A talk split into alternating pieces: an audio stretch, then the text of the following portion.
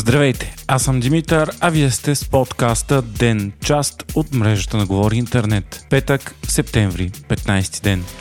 Европейската комисия окончателно прекрати в петък механизма за сътрудничество и проверка спрямо България и Румъния. Той бе създаден през 2006 година, преди приемането ни в Европейския съюз, с цел да се наблюдава и правят ежегодни доклади за напредъка на двете държави в борбата с корупцията и организираната престъпност, както и за съдебните реформи. Представители на кабинета коментираха, че решението е признание за реформите в областта на върховенството на правото и борбата с корупцията. Урсула фон дер Лайан също поздрави двете страни за значителния напредък, който са постигнали от 2006 година до сега. Макар да не са пряко свързани, премахването на механизма се смята за стъпка към присъединяването на двете държави в Шенген. Затова вече интензивно настояват и Европейската комисия и Европейският парламент, както и повечето държави в ЕС. Против са само Австрия и Нидерландия, които смятат, че двете страни не са свършили достатъчно за спирането на незаконната миграция, както и за подобряването на върховенството на правото. За ветото им обаче се крият и вътрешно-политически и економически интереси. Ветото, което упорито не се маха, предизвиква много силни реакции и критики в България и Румъния, като съседката ни дори заяви, че ще съди Австрия заради него. Според властта там Румъния губи 2% от БВП-то си, равняващо се на милиарди евро всяка година, заради това, че не е в Шенген, което е нейно право.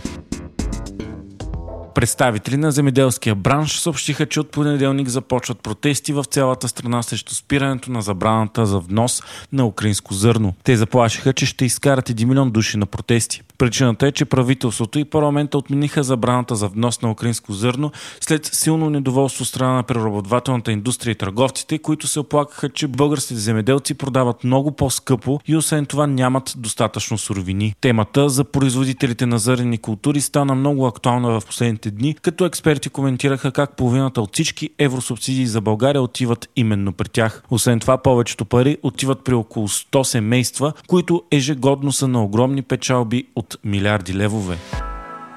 Днес е първият учебен ден за цяла България. Този септември в класните стаи влизат 702 000 ученици, разпределени в 2349 училища. Първокласниците пък ще са 57 000.